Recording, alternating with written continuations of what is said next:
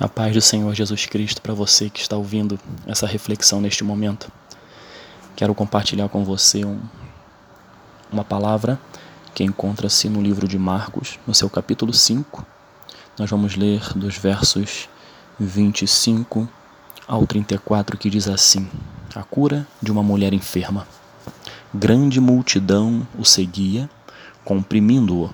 Aconteceu que certa mulher que havia 12 anos vinha sofrendo de uma hemorragia e muito padecer a mão de vários médicos, tendo despendido tudo quanto possuía, sem contudo nada aproveitar, antes, pelo contrário, indo a pior.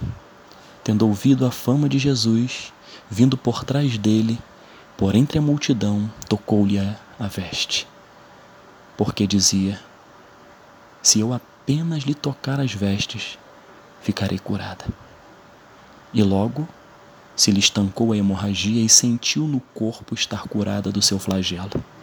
Jesus, reconhecendo imediatamente que dele saíra poder, virando-se no meio da multidão, perguntou: Quem me tocou nas vestes?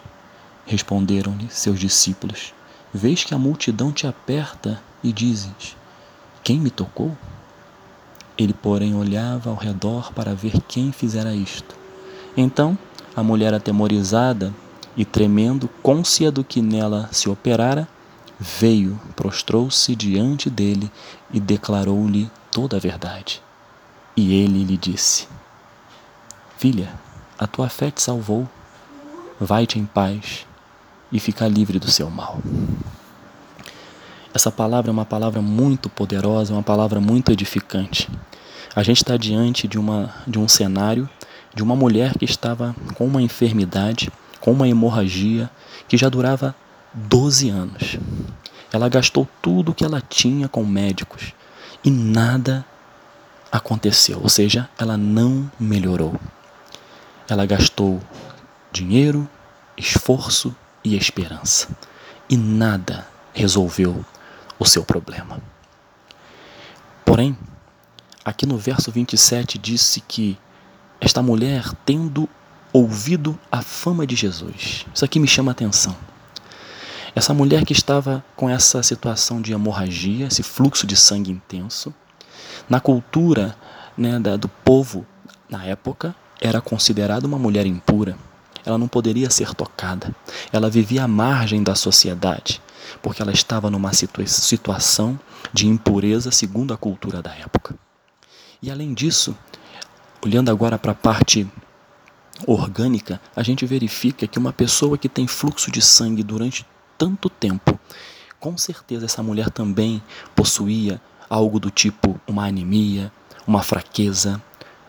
Em resumo, essa, essa mulher estava vivendo momentos muito, muito difíceis em sua vida. Porém, tendo ouvido a fama de Jesus. Essa parte me chama a atenção, como disse anteriormente. Se ela ouviu sobre a fama de Jesus, foi porque alguém falou.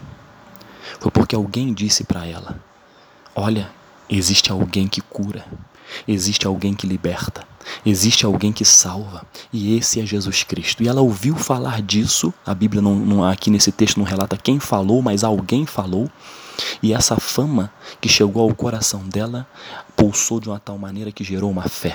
O que, que significa isso? Que a palavra do Senhor, a palavra de Jesus Cristo, gera fé no nosso coração, gera esperança, gera alegria, gera, gera tudo aquilo que não existe, de bom passa a existir. Porque Jesus Cristo é este que faz a diferença no nosso coração, gerando tudo isso que eu acabei de dizer. E esta mulher enfrentou uma multidão para poder tocar nas vestes de Jesus. E, essas atitude, e essa atitude nós também temos que ter. Nós temos que enfrentar todas as dificuldades que se levantam diante de nós, seja, seja a preguiça, seja a falta de ânimo, seja o sono, seja o que for. Aquilo que quer atrapalhar a nossa vida de chegar até a presença de Jesus, nós temos que vencer. Assim como esta mulher venceu, ela foi perseverante.